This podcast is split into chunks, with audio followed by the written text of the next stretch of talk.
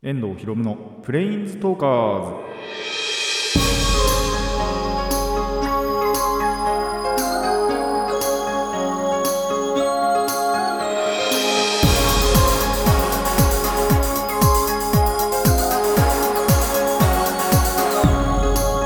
ラジオの前の皆さんこんにちは。遠藤博夢のプレインズトーカーズ。パーソナリティの遠藤博夢です。この番組はマジック・ザ・ギザリングのプレインズウォーカーたちがさまざまな世界へ旅できるがごとくさまざまな話をしようという番組です。11月入っててかまあつい先日の話なんですけどその 10, 10月だけ？9月かな？にちょっとその病気をやっちゃってで休んでた後輩があのバイトね？バイトが 休んでた後輩がいたんですけどあのそいつとなんどれぐらいぶりだろう？だからでシフトもそもそもが合わなかったんですよ。あのある時からそのまあこっちの曜日に入ってくれみたいなことになってシフトもそもそも合わなかったんですけどまあそれをその病気とかもあってほとんど会ってなかった後輩と久しぶりにあのシフトがまあ一緒になったんですね。それとそのまあ代わりでその他の人のバイトの代わりで来て本当にそういうことがないと一緒にならないやつだったんですよ。でもすごい仲良くってバイトでも。仲がいいやつで。なんであのーバイト後にねあの2人で語り合っていろんなことをそのやっぱ休んでた分とかもあったんでそれですごい話し合ってたらそのバイトが終わってから話してたんですけどあの夜終わって本当にその10時とか超えた後に30分ぐらい外でずっと語り合ってたっていうそんなことがありましたね。あの寒かったです。もう今の夜はやっぱ寒いですね。とかあと、まあ、夜寝てる時なんかもやっぱちょっとそろそろ寒くなってきたかなって思うんですけど昼間は太陽がやっぱり差していると日が差していると暑い。そんな11月だなと思います。ただ本当にねコミュニケーションって大事だなって思いましたね。でも結構僕やっぱり人のコミュニケーション別に嫌いじゃないなって思うことが多々多々ってほどでもないですけどやっぱりあってそれは確かにその顔見知りというか顔見知りっていうかそもそもそんなに関わりがない人あのお客さんだとかそういうのと話すのはあんまりないんですけどあの見知った人であるとすごい話しちゃうんですよね。結構前も友達の家に遊びに行ってで帰ろうと思った時にちょうどなんかその友達とその友達のお母さんが中学時代の頃についててちょっと話してたんですよ。それについて僕からもその知ってる情報なんかを話していたらその帰ろうと思ったのに30分ぐらいいたっていうことがその時もあったのでなんかそういったところはやっぱりあるのかなと。でその時はもうは家の中で話したからいいんですけどあの今回に関しては本当にそのお店の外で話していたんでちょっと寒かったなと。あのコミュニケーション取るのもいいんだけどただそういうところは気をつけなきゃなと思いましたね。あの風はもちろんひいてないんですけどもあのまあこれからはね注意していこうと思ったりまあ皆さんもあの会話するのはいいけどやっぱりお店の中とかね家の中とかあのあったかい場所で話した方がいいんじゃないかなと思いますので、えーぜひ参考にしてください。それではラジオ始めていきましょう。遠藤ひろむのプレインズトーカーズ。今回もレッツプレインズトーク遠藤ひろむの。遠藤ひろむの遠藤ひろむの。プレインズトーカーズ改めましてこんにちは。遠藤ひろむです。あのまあ僕の話というよりはちょっと立て続けにその違う人のというか周りの人の話になるんですけど僕の妹がですね何を思ったか分かんないんですけどいきなりギターを始めたんですよね。お前どうしたってちょっと本当に思ったんですけどなんかえいつだったんだろう。ちょっと前にバイトから帰ってきた時かな。かなんかででふとね妹の部屋をちらって覗いたらあ違うお風呂上がりなのかな？ちょっとあんまり覚えてないんですけどその時の状況。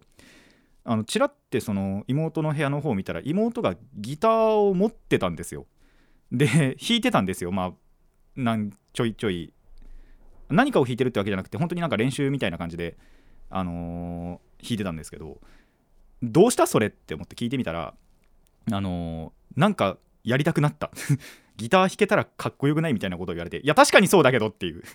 何がきっかけでやり始めようと思ったのか分かんないんですけどまあなぜかやり始めたと。あんまり詳しい理由は本当に分かってないんですけどまあ頑張ってほしいなとは思いますね。なんだろうなんか目指してんのかなんか目指してんのかな何も目指してないで本当に趣味でやってるのかちょっと分かんないんですけども。まあ協力できる気は全くしないので 本当にあの自由に勝手に頑張ってほしいなと。なんか最近でもあの自分の部屋にこもってはあの練習というかまあ多分あれとかは覚えてるあのキーとか覚えてるのかな？とか思うんですけども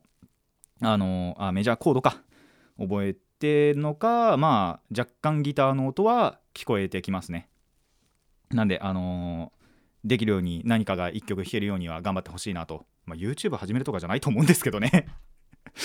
もしそうだったら便乗しようかなっていう感じで、えー応援していきたいなと思います。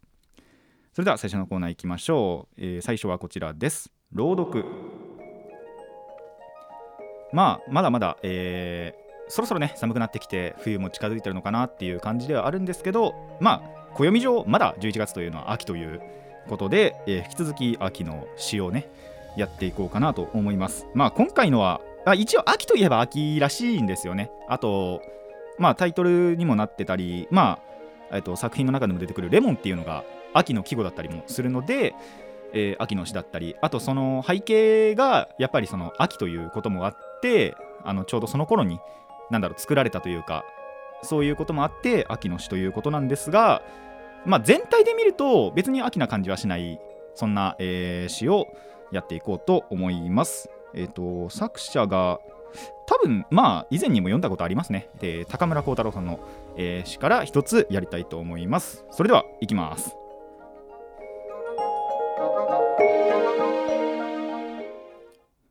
レモン愛花高村光太郎そんなにもあなたはレモンを待っていた悲しく白く明るい死の床で。私の手から取った一つのレモンをあなたのきれいな歯がリリと噛んだ。トパーズ色の香り気が立つ。その数滴の天のものなるレモンの汁はパッとあなたの意識を正常にした。あなたの青く澄んだ目がかすかに笑う。私の手を握るあなたの力の健康さよ。あなたの喉に嵐はあるがこういう命の瀬戸際に千恵子は元の千恵子となり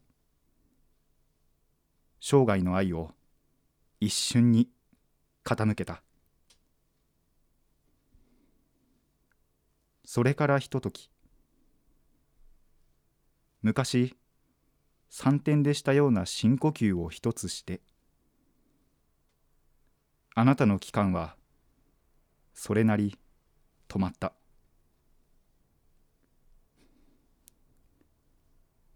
写真の前に刺した桜の花陰に涼しく光るレモンを今日も置こうはい、えー、高村光太郎さんでレモン愛花でした。えっと、ちょっとこのサイトにちょうどその下の方にですね、あのこの作品のちょっとした説明があったんで、まあ、こちらからやっぱりこちらを読んでみても、あのこの妻である千恵子さんが亡くなったのが、えー命日が10月5日ということで、まあちょっと過ぎちゃって、もう1ヶ月前なんですけど、今読んでるこの日から考えても、1ヶ月以上前なんですけど、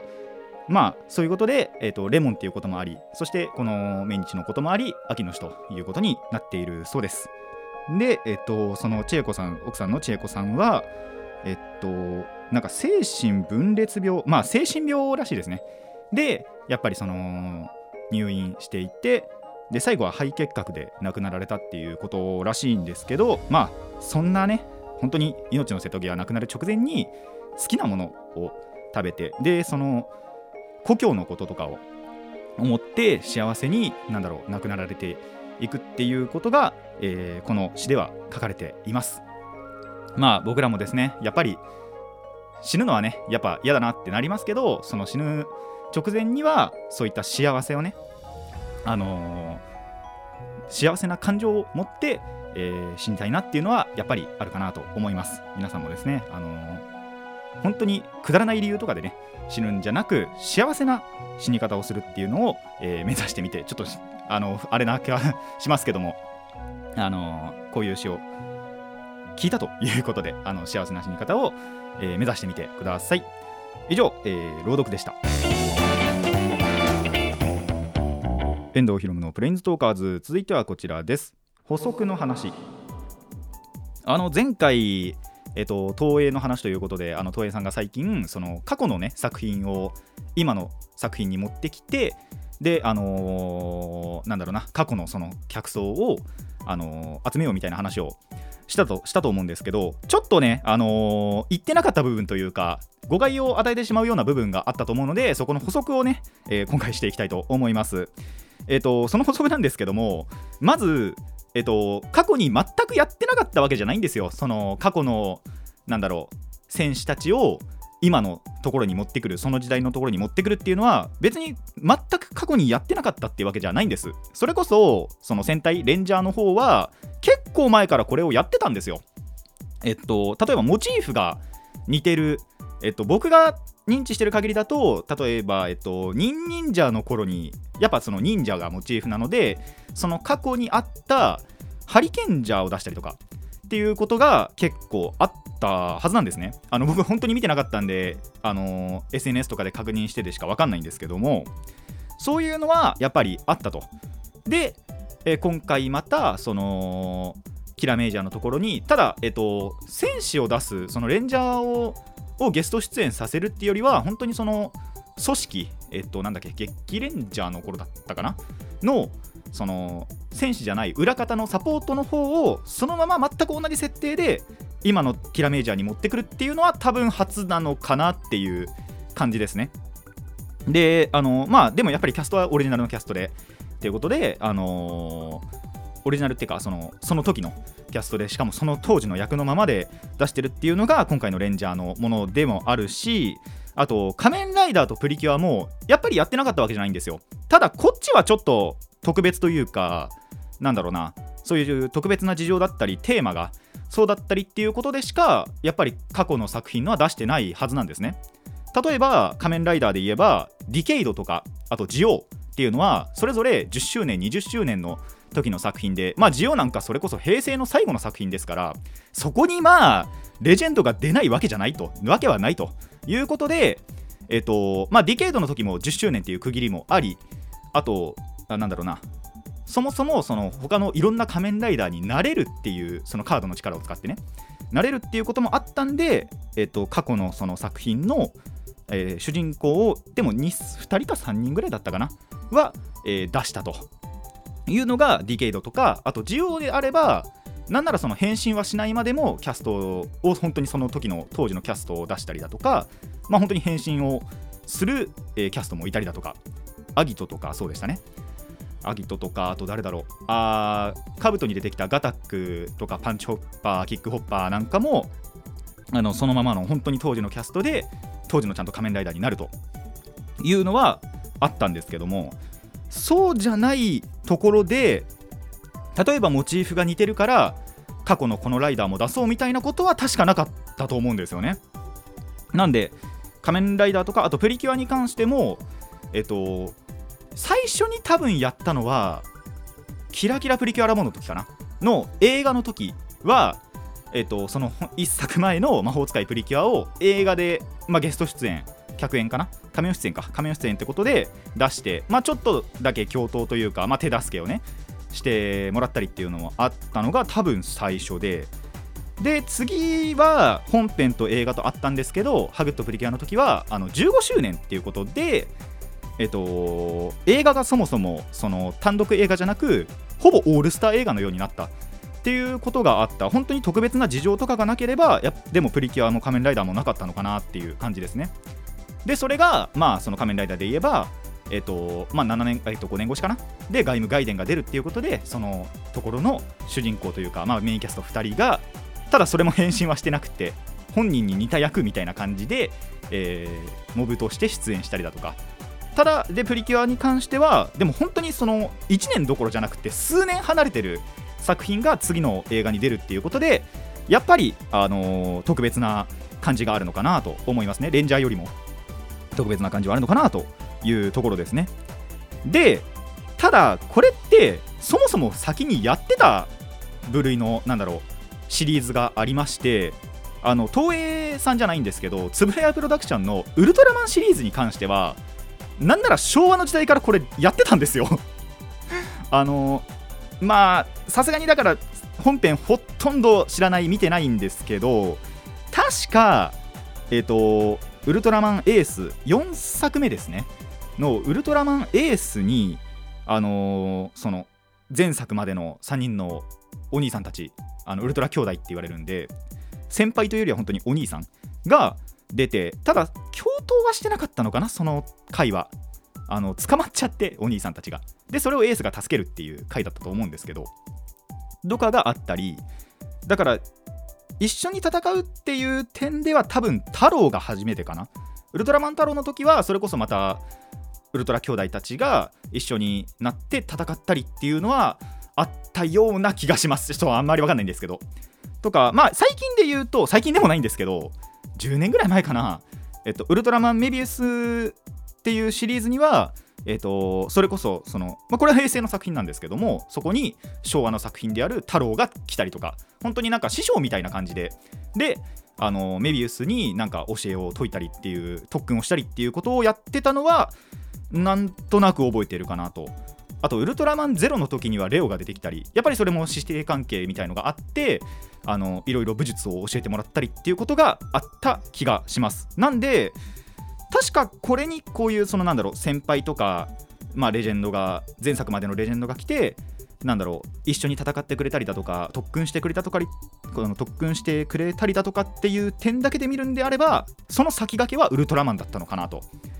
だでただウルトラマン結構な頻度ででもこれやってるはずなんですよね。あのそれこそ最近のウルトラマンはほとんどわかんないんですけども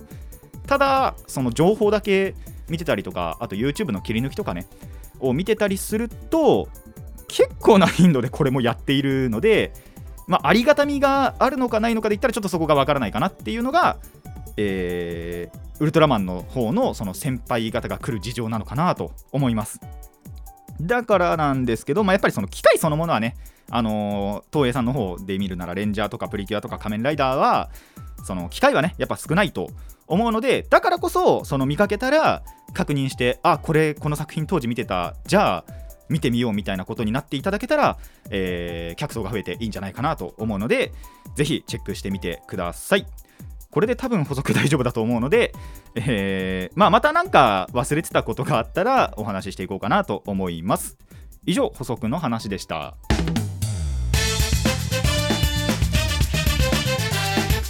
遠藤ひろむのプレインズトーカーズ。続いてはこちらです。不思議な話。まあ結構前から実はこれ、まあ、今から話すことについて、あのー感じてはいたんですよ。である時ふと、まあ、つい本当につい最近あ調べてみようって思って調べてみた事柄をお話ししたいと思います。え皆さんあのーある地点、まあ、A 地点から B 地点に行くとします。まあこれ往路ですよね。で B 地点から A 地点に帰ること。これ復路と言いますよね。その往路よりも復路が短く感じることって感じたことありませんか？これは車でも自転車でも歩きでもどんなものでもいいと思うんですけどえっとまあ僕はもっぱら歩きか、まあ、自転車かなっていう感じはあるんですけどあの本当に行きよりも帰りが短い、まあ、早く帰れるって感じたこと皆さんないでしょうか？僕はあります。まあだからこの話をするんですけど。あのー僕は本当によくあって本当に A 地点から B 地点全く同じ道をあの行ったり来たりをしても本当に同じ道を歩いてでさすがに計測はしてないんですけどまあ同じおそらく同じ時間同じ歩数ぐらいで帰ってるはずなのに帰り道のが早く感じることが多かったんですよ今までも。で最近もちょっとそれがあって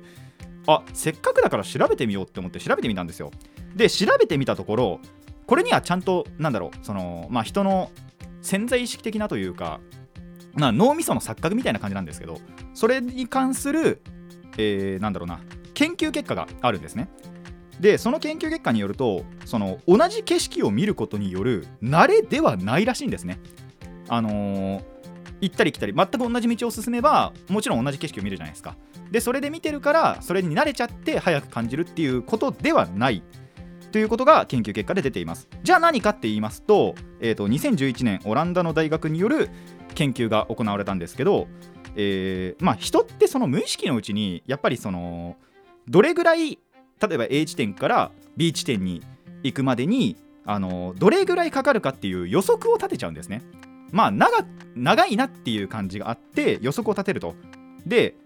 あのーそれに関して少なく見積もっちゃうんですよ行きの時は。でそうするともちろん長く感じるわけじゃないですか実際の、まあ、その道を通ってみると。で少なく見積もってしまうから長く感じる。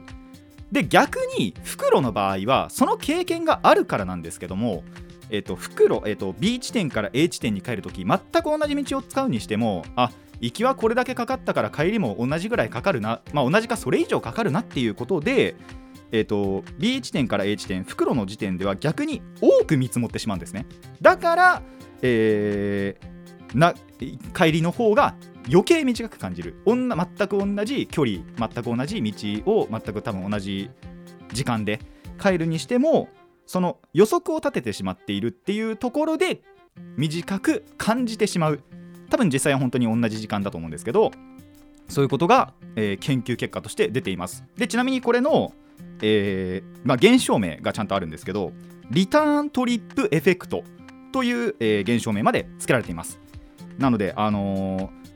皆さんなかなかねやっぱ普段の生活ではこういうことないと思うんですけど、あのー意識的にね感じてみるもよしまあこれからもう明日明後日にでも、あのー学校やね会社ので友人や同僚に教えてみるのもいいかもしれません。また一つ賢くなりましたね。あのこれからもねこういった感じの、まあ、僕が本当に調べたいなと思った現象なんかもお話ししていけたらなと思いますので一緒に賢くなっていきましょう。以上不思議な話でした。